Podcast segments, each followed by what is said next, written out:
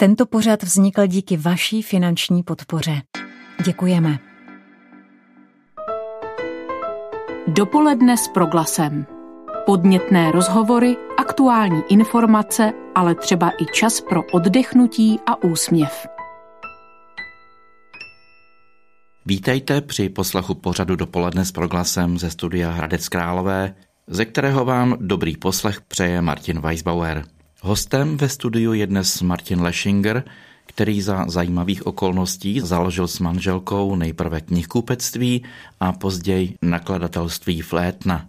V našem pořadu se budeme bavit o tom, jak takové malé rodinné nakladatelství s významným křesťanským obsahem žije a pracuje, s čím se potýká a také jak se odlišuje od velkých firm, jako například karmelitánského nakladatelství.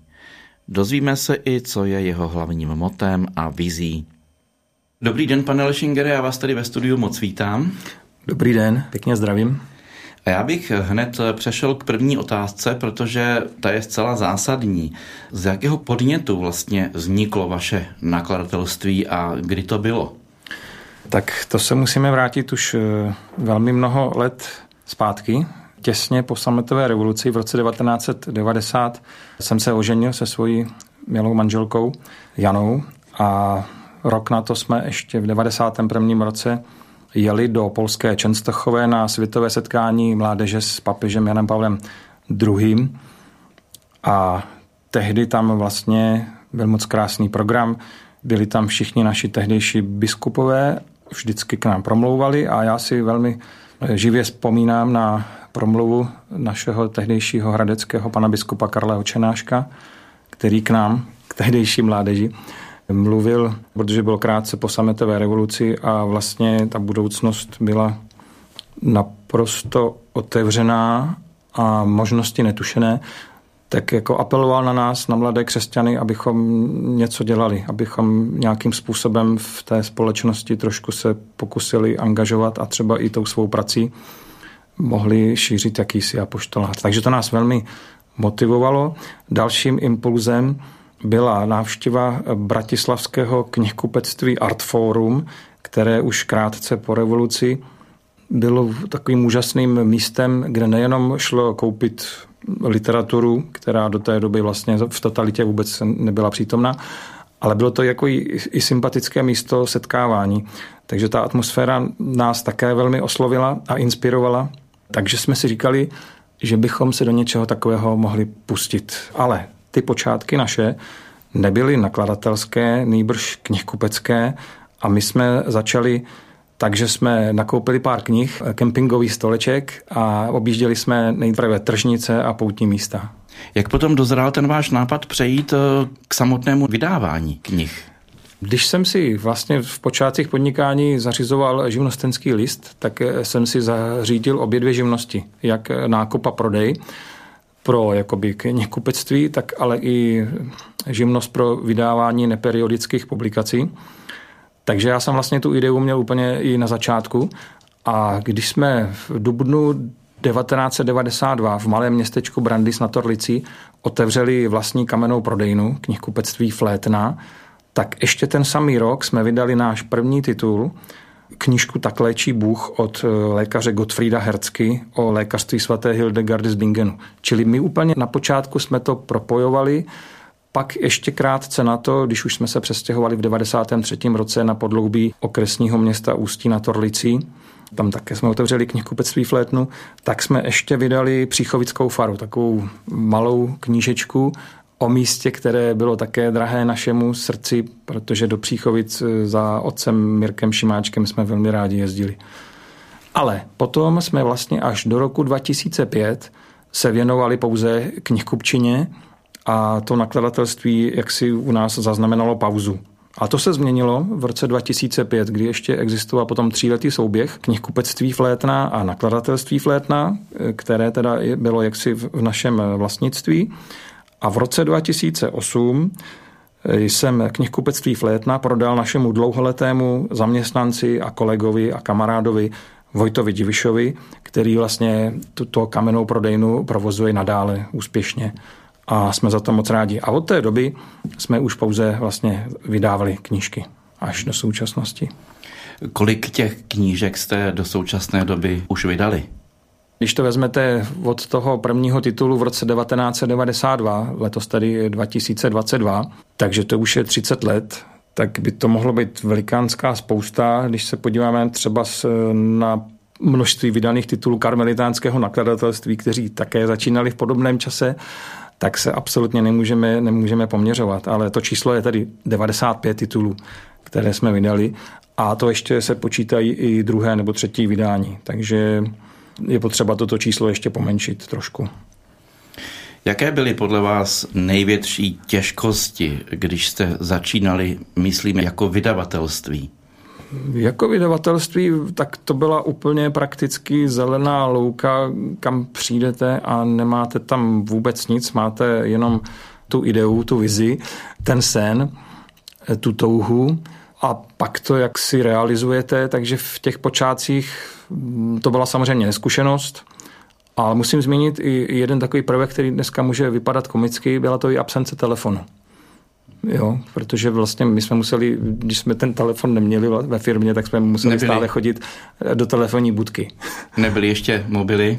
Ano, přesně tak, mobily, to, to, to vůbec na tož internet, že? Ale byla to krásná doba, protože tehdy bych řekl, že to slovo, které člověk jednak dal, ale jednak i dostal z té druhé strany, tak mělo velkou váhu.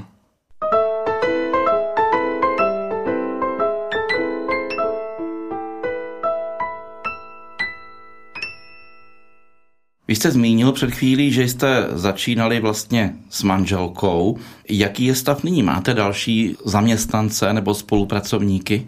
Tak manželka se především věnuje naší rodině, poněvadž my jsme si osvojili v roce 2002 dvě děcka z dětských domovů a potom později o 8 let ještě další sourozeneckou skupinu čtyř dětí jsme přijeli do pěstounské péče.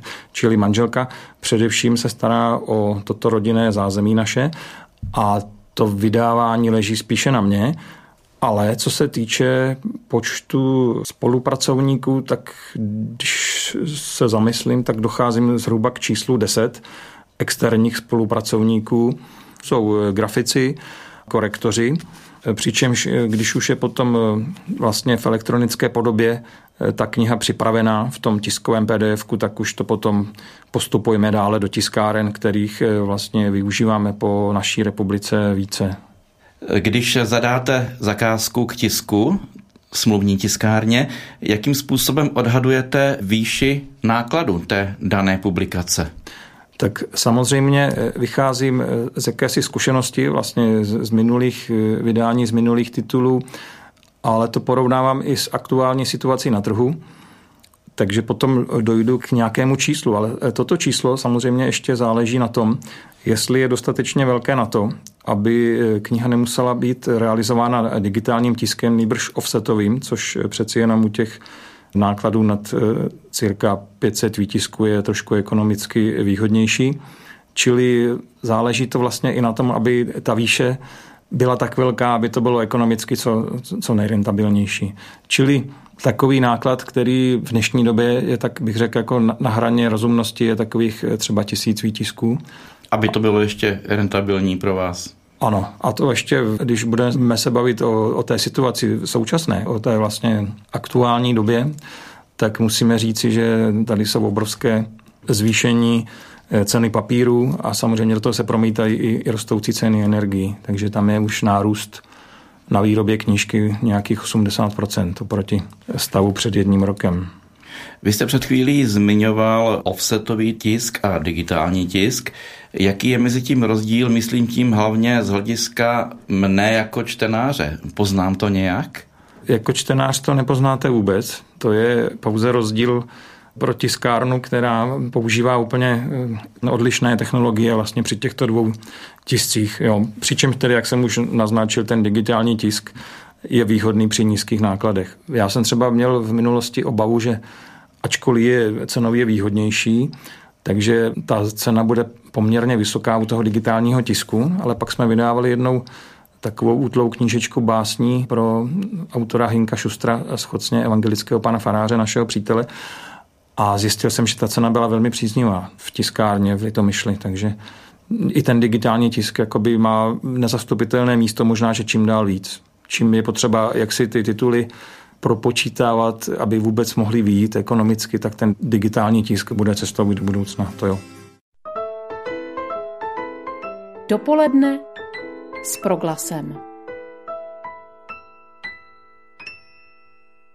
Když jsme před chvílí zmiňovali vaše propočty z hlediska nákladu knihy, tak na to logicky navazuje moje další otázka na odbytiště.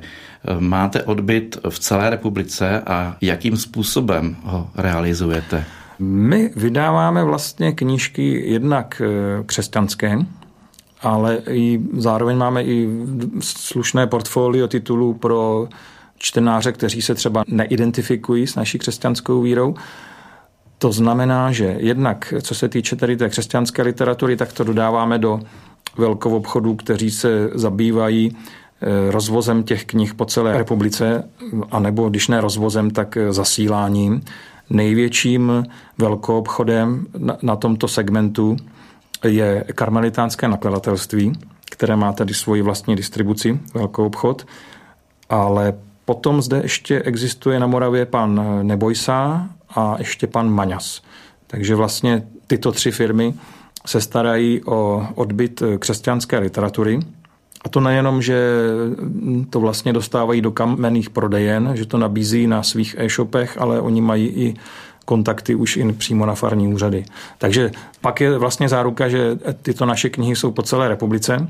A ještě zmíním, že naše knihy lze sehnat i na Slovensku, kde spolupracujeme s firmou ZaEx, pana Zajíčka z Dolan pod Malými Karpatami, nedaleko Modry, Pezinku a potažmo Bratislavy. Je to v moc krásném místě. Čili toto je křesťanská literatura, která tedy tímto způsobem je dostupná. A co se týče té naší ostatní produkce, tak spolupracujeme s našimi největšími knižními velkoobchody, a to je Euromedia, Pemic Books a Kosmas. Převažuje ve vaší produkci spíše ta křesťanská literatura, anebo ta ostatní, jak jste před chvílí říkal? Já bych řekl, že to je skoro půl na půl. Možná, že převažuje chvílemi křesťanská literatura, pak zase dostaneme jaksi inspiraci nebo nabídky na vydávání trošku jiných titulů, takže se to taky takovým nějakým zvláštním způsobem doplňuje a, a možná i střídá. A já jsem za to rád, protože ta naše produkce bych řekl, že je tím velmi pestrá. Dá se v této vaší oblasti také mluvit o nějaké konkurenci? Máte s tím nějaké zkušenosti? Tak určitě, protože vlastně nakladatel pracuje s tématy a čím to téma je silnější, známější, tím je asi pro i ostatní nakladatele jaksi lákavé a potom může, může dojít že stejné téma zpracujeme, aniž bychom třeba o tom věděli, na více frontách.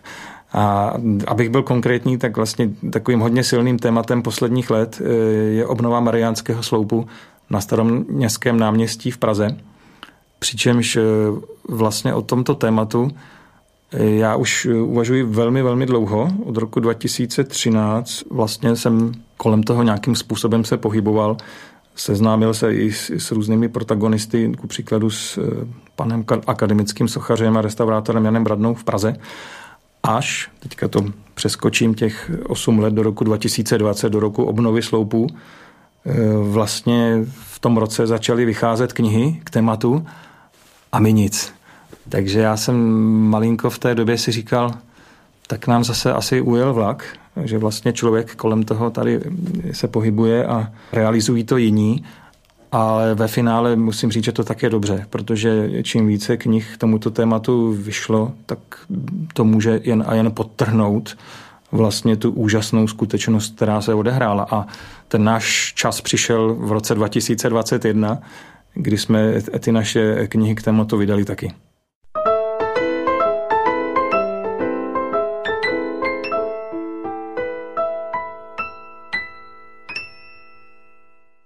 Dnešní digitální době se říká, že upadá zájem o fyzické papírové knihy a vůbec o čtení, hlavně mezi mládeží. Jak to vidíte vy z vaší perspektivy? Bohužel to, co říkáte, je pravda. A za těch 30 let, co můžu jakoby srovnávat, tak eh, skutečně tady je pokles zájmu o tištěné knihy. Eh, nicméně stále ještě ten zájem je takový, že stále ještě má smysl, abychom existovali. Já si vzpomínám, eh, když jsme v roce 2008 vedli spolu knižní rozhovor s tehdy hradeckým biskupem otcem Dominikem Dukou, tak on zmiňoval skutečnost, že co se týče křesťanské literatury, tak vlastně čtenáři, čtoucí tedy křesťanskou literaturu, jsou aktivnější než čtenáři ostatní. Jo? Čili to je vlastně pro křesťanského vydavatele jakási naděje a myslím si, že tento fakt jako platí stále, že je zde jakási disciplína věřících lidí po rozšiřování obzorů po větším vzdělávání se, anebo potom samozřejmě i po četbě oddychové. Ale samozřejmě čest výjimkám, mám možnost eh, objíždět knihovny České republiky. A jednak se tam setkávám tedy i s tím pláčem a sentimentem po dobách, kdy děti více četly, tak to, to je skutečně pravda. Ale stále jak si knihovny mají klienty a lidé si knihy půjčují a čtou. Možná, že jich je méně, těch lidí jednotlivých, návštěvníků knihoven, ale když vidíte ty objemy těch knih, které vrací a, a půjčují si je, tak, tak ty jsou velké. Čili tady se stále čte. Takže naděje do budoucna tady je. A musí se s tím jako velmi pracovat, protože jednou určitě přijde doba, kdy si zase lidi řeknou, že jak si koukat jenom do monitoru a nebo i do té čtečky, tak že to není úplně ono, protože mnoho lidí se velmi rádo otevře knížku, očichá si ji a ta vůně je nezdělitelná a digitálními médii nepřenositelná. Zmínil jste digitální čtečky, vím, že to je hodně rozšířené. Lidé si ty knihy vlastně koupí v digitální podobě a pak si je čtou. Vidíte v tom nějakou budoucnost, třeba i vaší? Musím se přiznat, že my jsme zatím digitální knihu zatím nevydali, protože já si říkám, že vlastně tím budu eh, podvazovat eh, prodej té tištěné knihy, takže možná, že v tom jsem málo kreativní a samozřejmě, že se nad tím zamyslím a možná, že už brzy třeba s nějakou e-knihou také výjdeme. Čili my nemůžeme tento trend zastavit, byť mám teda stokrát radši ty knihy tištěné, jak už jsme tady zmínili, že mají svá úžasná specifika. A já vzpomínám, na eh, citát velmi slavný Václava Cílka, kterého se jednou jedna rozhlasová redaktorka ptala, jaký je rozdíl mezi elektronickou knihou a, a tištěnou. A on říkal, že e-knihy předávají informace, když to tištěné knihy předávají emoce.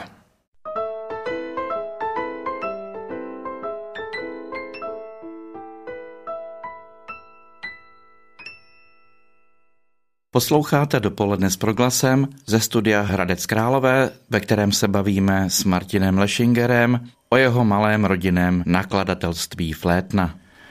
Vy jste nakladatelství velice malé, rodinné.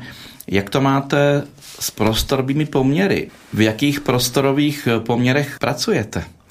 Po zkušenostech vlastně letitého knihkupce, který vždycky byl v pronájmu, tak eh, jsem poměrně zajásal, když eh, následující vlastně ta fáze nakladatelská mohla být realizována přímo v našem rodinném domku, že za ty prostory firmní nemusím nikomu platit nájem, což teda je jakoby jakýsi e, ekonomický plus, čili vlastně celá činnost nakladatelství Flétna se tady odehrává u nás doma.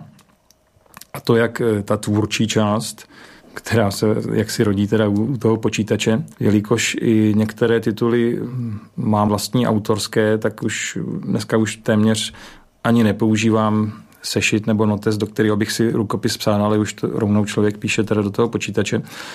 Tak samozřejmě i když vznikají eh, tituly od jiných autorů, tak tam, kde to komunikují nejdřív eh, s nimi, následně potom s grafikem, nebo potom s tiskárnama, nebo s korektorem, tak to stále se všechno odehrává tedy prostřednictvím počítače.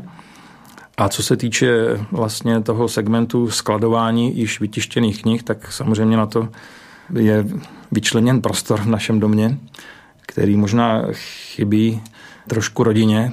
To teda musím přiznat, že v tom jsem jakýmsi dlužníkem. Na druhou stranu jsem rodině vděčný, že mě to takhle umožňuje. A, a pak je tady ještě jeden prvek, že vlastně tím, že ten prostor v tom našem rodinném domě není nafukovací, tak je to i jistá ochrana před, eh, bychom mohli použít ekonomický termín, eh, před přehrátím naší firmy, která by toho jaksi vydala více, než eh, by postupně dokázala prodávat.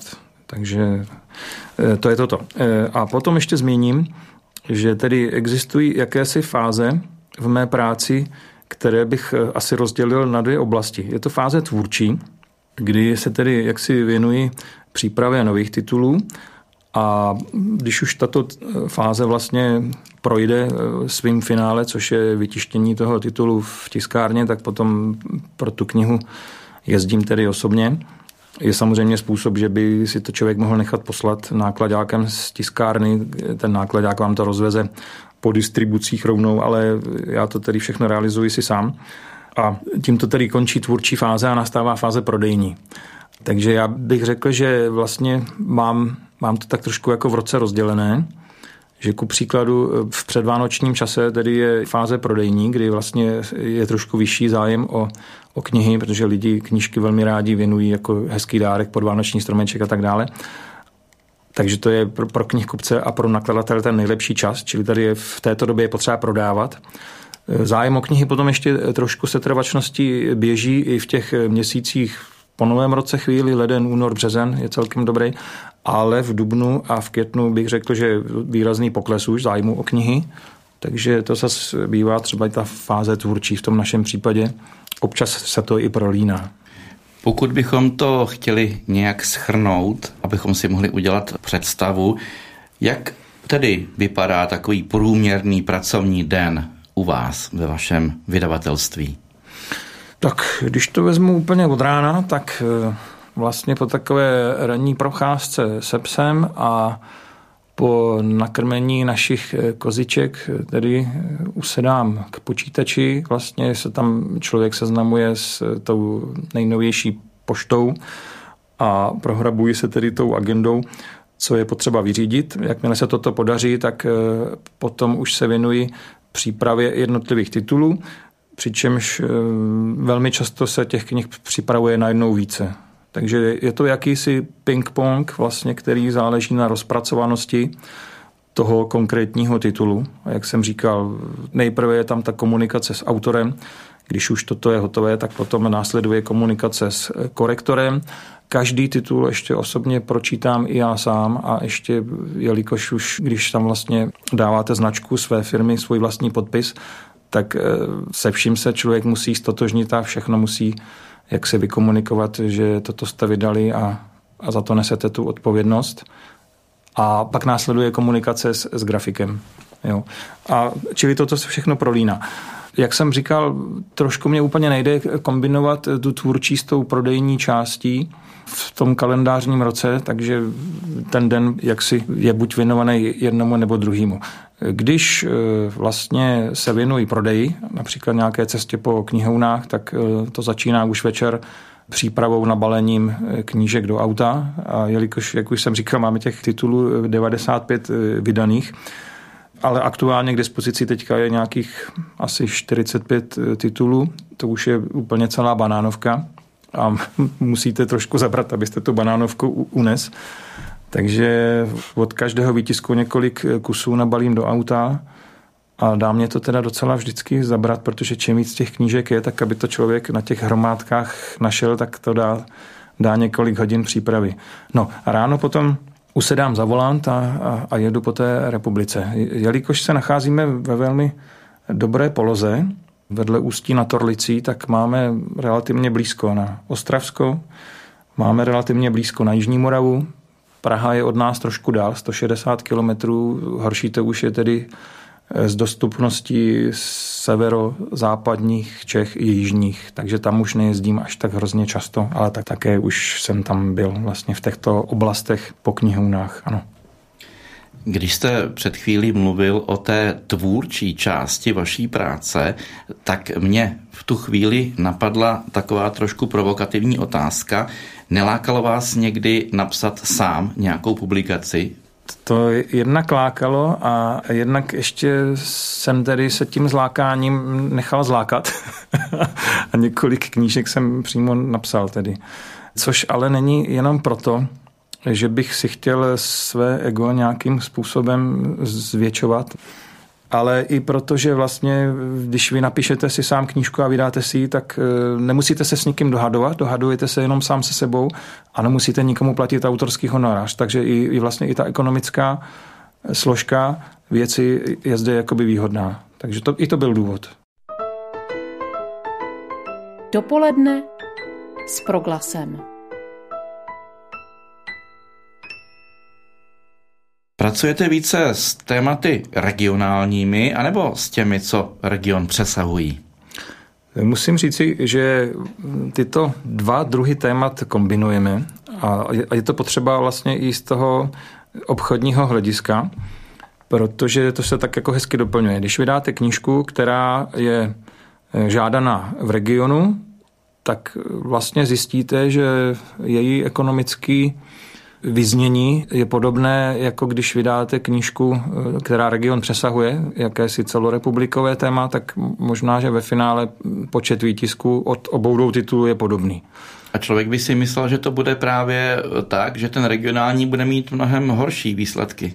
Samozřejmě záleží na síle toho tématu. Zase to zkusím ilustrovat příkladem. To souvisí vlastně i s tím, jak jsme předtím zmínili, že si některé knížky autorsky připravují sám. Čili ještě jako knihkupec, když jsem se díval na svět a na lidi přes ten knihkupecký pult, tak já jsem si všímal věci samozřejmě, jaké knihy lidi žádají, jaké kupují a pak jsem si říkal, jaké ty knihy bych asi pro ně dokázal vydat sám. Malá odbočka, asi tak jako když herec pozoruje po očku režiséra a, a říká si, jaké to bude, až bude v jeho kůži tam stát. Čili já jsem vlastně z knihkupce se potom eh, stal nakladatelem a vyzkoušel jsem si vlastně tu druhou složku na té eh, knižní šachovnici. A povšiml jsem si, že eh, lidé velmi rádi kupují knížky o cestování, o poznávání těch krás, a, to nejenom tedy zahraničních, ale hodně i vlastně v naší krásné zemi a i v tom konkrétním regionu. Čili tam já jsem si vlastně pomyslel, co bych tak asi dokázal zvládnout a tou naší jednou z prvních publikací po té delší pauze v tom roce 2005 byl titul Cykloprůvodce pod Orlickem Orlickou ústeckém, kdy jsem si udělal jakýsi plán eh, konkrétních výletů, konkrétních oblastí, nedaleko tedy toho vlastně našeho bydliště a koupil jsem si eh, v bazaru starší jízdní kolo a objížděl jsem tedy s fotoaparátem nejdříve ty místa, ty exteriéry, fotil jsem samozřejmě i ty turistické ukazatele a, a potom jsem tedy vytvářel potom už doma v zázemí u počítače eh, ten itinerář těch jednotlivých tras, výletů a, a stylizoval vlastně popis, popis eh, těch cest. A toto je vlastně klasická regionální publikace, která osloví spousty lidí a, a později teprve jsem zjistil, že ta naše vlast, která není vlastně až tak velikánská, když se podíváte na mapu světa nebo mapu Evropy, tak Česká republika není až tak moc velikánská, tak vlastně i ten náš malý region pod Dorlickými horami je aktuální i pro Pražáky, Brňáky nebo občany z jiných regionů České republiky. Čili pak i tato takzvaně lokální publikace má i přesah i jinam. Existuje i další rozdělení, a sice na témata aktuální a témata nadčasová. Jak to vidíte z vašeho pohledu, která u vás převládají, dalo by se říci? Opět bych řekl, že tyto témata se u nás prolínají. Nevýhodou aktuálních témat je, že stárnou, což limituje prodej knih s těmito tématy, jenž s postupujícím časem klesá. Ale nadčasová témata zase mají výhodu, tedy že nestárnou, ale zase jako kdyby nejsou úplně úplně třeba vidět, e, protože ty aktuální témata jak si rezonují vlastně kolem nás v tom mediálním prostoru, když vedle toho, jak si vystavíte nadčasové téma, tak není tak úplně jako kdyby vidět, ale nestárne. Takže opět je to otázka citu i víry vlastně té práce s těmito tématy. No.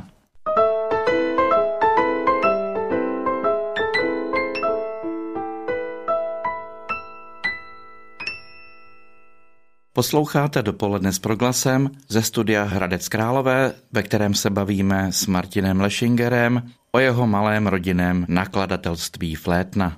Kdybychom to nějak zkusili schrnout, jaká jsou tedy pro vás klíčová témata, se kterými Flétna pracuje?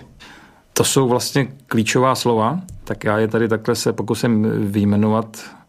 Krása, pravda, víra, naděje, láska. Přičemž, eh, když jsem předtím zmiňoval ten titul, který byl takzvaně regionální, vlastně ten cykloprůvodce pod Orlickem, Orlicko-Ústeckém, tak to je kniha, která tady z těchto klíčových témat eh, pracuje s krásou. Ale pracuje i s pravdou, protože tam vlastně musíte napsat, eh, teďka zahnete doprava, o 100 metrů dál zahnete na křižovatce doleva a tak dále tam, když napíšete špatně tuto základní klíčovou informaci, tak zaprvé lžete, i když třeba nechtěně. Zkrátka to neexistuje. Co se víry týče, tak i v této publikaci každý, kdo se na výlet vydá s vírou, že dojede do jeho cíle, že se šťastně navrátí domů, musí mít naději, že například nebude pršet, nebo že ta bouřka přijde, až teda dojede pod jakousi nějakou bezpečnou střechu láska. S láskou se snažím každou tu knížku připravit, aby čtenář z toho mohl mít dobrý pocit. Určitě věřím tomu, že připravujete všechny publikace s láskou, ale přesto se zeptám, jaké tituly považujete za nejvýznamnější? Tak asi z těch 95 našich knížek eh, musím říct, že naším vrcholem byly knihy o Mariánském sloupu, které jsme tedy vydali v loňském roce. Možná, že to všechno, co bylo předtím, bylo jakousi přípravou, protože vlastně ten titul Mariánský sloup v Praze je velmi obsáhlou publikací, čítající nějakých 560 eh, stran formátu A4. Je to kniha ve velkých deskách, vážící téměř 3 kg, kterou dal dohromady pan doktor Karel Kavička z Prostějova tak to je kniha, kterou, když jsem byl knihkupec a občas jsme takovou velikánskou knížku prodávali, tak jsem jaksi měl němý úžas, že to už je opravdu jakoby dílo. Tak netušil jsem nikdy, že se nám podaří vydat takovou tu knihu, která s okolností ještě navázala na předchozí titul pana doktora Kavičky a to byl svatý Jan Sarkandr v roce 2020, kdy byl Sarkandrovský rok, 400 let od umučení svatého Jana Sarkandra, tak předtím jsme vydali podobnou, ale trošku méně rozsáhlou knihu o tomto svědci. Takže toto bych řekl, že je náš vrchol. A ještě kromě té velikánské knihy o mariánském sloupu se nám podařilo vlastně na podzim v loňském roce vydat i dílo Honzovi Bradnovi tedy, který byl eh, také osobním aktérem té obnovy Mariánského sloupu od roku 88 a on vlastně eh, napsal knihu, která je osobním jeho životním příběhem, kde vlastně v této knize jsou samozřejmě všechna ta důležitá fakta vzniku i potom toho smutného stržení, i potom toho boje o obnovu a potom té skutečné realizace té obnovy. Takže ta Honzova knížka je vlastně krásná v tom, že on to psal jako přímý svědek a je to velmi laskavé vyprávění, poněvadž on je úžasný vypravěč. Vydáváte hodně zajímavých témat. Jak získáváte typy pro vydávání nových témat a nových publikací? Já bych řekl, že ta témata a ty typy, a nebo ti konkrétní autoři za námi chodí sami. Jako když sedíte v vybrané vynikající restauraci a ten číšník s tím podnosem tam kolem vás chodí a vy si jenom vyzobáváte, nebo vám možná přinese krásný jídelní lístek a, a tam to máte jaksi připravené. Čili tady já bych řekl, že snad pán Bůh o nás ví, že tedy se věnujeme této činnosti a stará se o to, abychom jistý přísun těch témat měli. Tak velké bohu díky tady musím říct. Dopoledne s proglasem. Dalo by se tedy říci, že se vám témata sami jen hrnou a vy si mezi nimi vybíráte. Můžete uvést nějaký konkrétní příklad? Vlastně po tom, co jsme vydali úplně tu naši první knížku, jak jsem zmiňoval, s cestovatelským jaksi přesahem, ten cykloprůvodce pod Orlickém, Orlickou ústeckém, tak v roce 2009 následoval titul Cyklový lety po Česku. A v Hradci Králové tato knížka byla prodávaná v prodejně speciálce MAP, to se jmenovalo VH Gramo, pan Hruška. Zkrátka v této prodejně u pana Hrušky eh, jednou se u něho zastavil eh, jeden hradečák, jmenoval se Ivan Burkert a ptal se ho, jestli nezná nakladatele, který by mu mohl vydat rukopis eh, z cesty na vysokém kole. A Ivan vlastně tehdy jel z Hradce Králového do Santiago de Compostela na vysokém kole, neboli na velocipedu. A to byla velikánská expedice, 3,5 tisíc kilometrů. A na tom by nebylo až tak mnoho zajímavého, kromě toho, že tady se jednalo o vysoké kolo, které nemá přehazovačku, takže sama o sobě už, už je to výkon na to vůbec vylíst a nespadnout po pár e, šlápnutích. Ale Ivan si tehdy vybral cestu přes nespočet alpských průsmyků, protože miluje cyklistiku a, a Tour de France a tak dále. E, takže vlastně tenkrát pan Hruška Ivanovi doporučil nás – a nezůstalo u této jedné knihy Expedice do Santiago, ale potom jsme mu ještě vydali další dva svazky. To jel jeden e, přes Balkán, neboli Istanbul, e, Řecko, tak jel takovou okliku do Říma. Ta knižka se jmenuje Všechny cesty vedou do Říma a pak ještě taky cestoval na Nordkap, nejsevernější cíp Evropy. Takže ta, ta třetí kniha byla norská, fjordová, taková na sever za půlnočním sluncem se jmenuje. No a Ivan Burkert nám vlastně pomohl otevřít velikánskou řadu cestopisů, přičemž většina z nich tedy je realizována autorsky na kolech. Jo? Takže ti naši autoři a jezdci se prohánějí nejen po Evropě, ale vlastně úplně po celém světě. A, a takhle krásným způsobem vlastně my jsme přišli k jakési téměř edici těch eh, cestopisů, o které jsme ani neměli vlastně na začátku našeho vydávání potuchy, že vůbec přijde.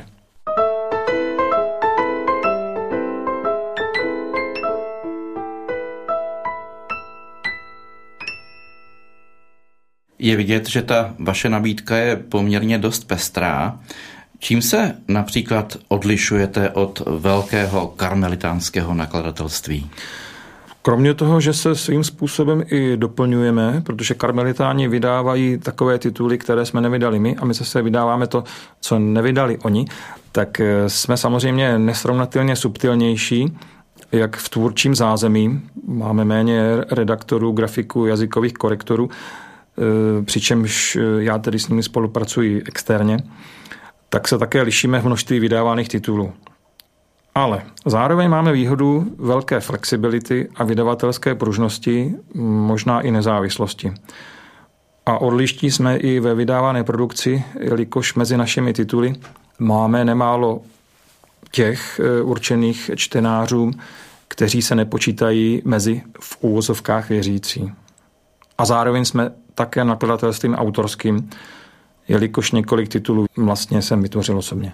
Změnily se nějak vaše priority ve vydávání oproti vašim začátkům?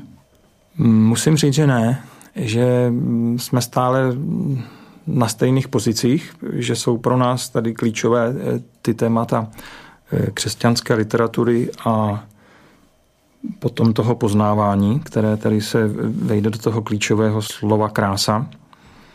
Takže jedeme asi tak podle stále stejných not.